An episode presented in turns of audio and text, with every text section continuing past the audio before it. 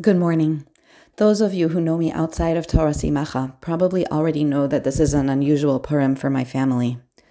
For my Torah Simacha friends, and those of you who don't know, I want to share with you, with my sister's permission, that my sister Rina has been recently diagnosed with colon cancer, and she's scheduled for surgery on Ta'anis Esther.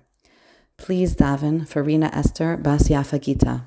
She and all of us very much treasure each tefillah said.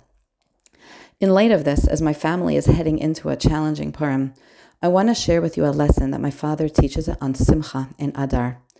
The Gemara in Ta'anis says, "Kashem shemisha nichnas av mema'atin besimcha, kach misha nichnas Adar marbin besimcha." Just as when Av begins, one decreases rejoicing, so too when the month of Adar begins, one increases rejoicing. Interesting. The same way we decrease Simcha in Av, we increase it in Adar. What does that mean?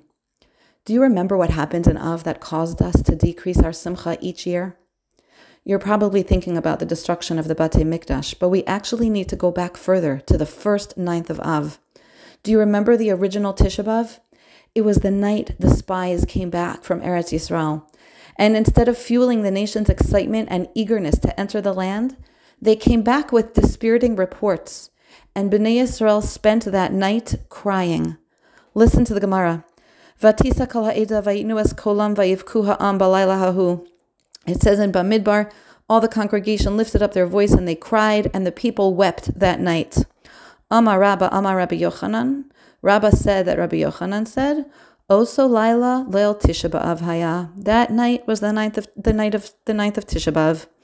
Amar Lahem Hakadosh Baruch Hu. Hashem said to them, Atem bechisem bechia shel Va'ani kovalachem bechia ledoros. You wept needlessly that night, and therefore I will establish for you a true tragedy over which there will be weeping in future generations. That's Tisha B'Av.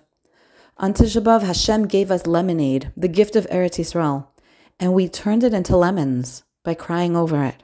We did it ourselves. We created the lessening of joy in Av for all generations by choosing to cry about the brachas in our life.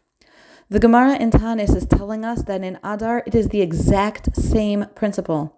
We're not happy in Adar because it's a time of happiness. Lahefech, we are joyous in Adar, and therefore it becomes a month of happiness. Just like we created the sadness of Av, we create the increase in joy by choosing to laugh, to connect to people, to be joyous, and to make others joyous. Purim is not about a perfect simcha. Think about it. The miracle happened in Golus. The miracle happened at the great personal expense of Esther and Mordechai. Purim did not end with the Geula. It did not end with the return to Eretz Yisrael. There's a lot about that story that could make us feel sad. Yet that's the point of Adar and Purim. Not that Hashem makes us a perfect, joyous, celebratory holiday, so therefore we're happy. Rather, the simcha of Purim is the simcha present in imperfect lives and in imperfect situations. We are choosing to be joyous in Adar. This lesson is a very powerful message to impart to our children.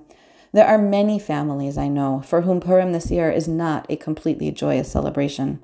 There are many children who may be feeling disappointed or sad about what they can and cannot do this Purim or who they can and cannot be with.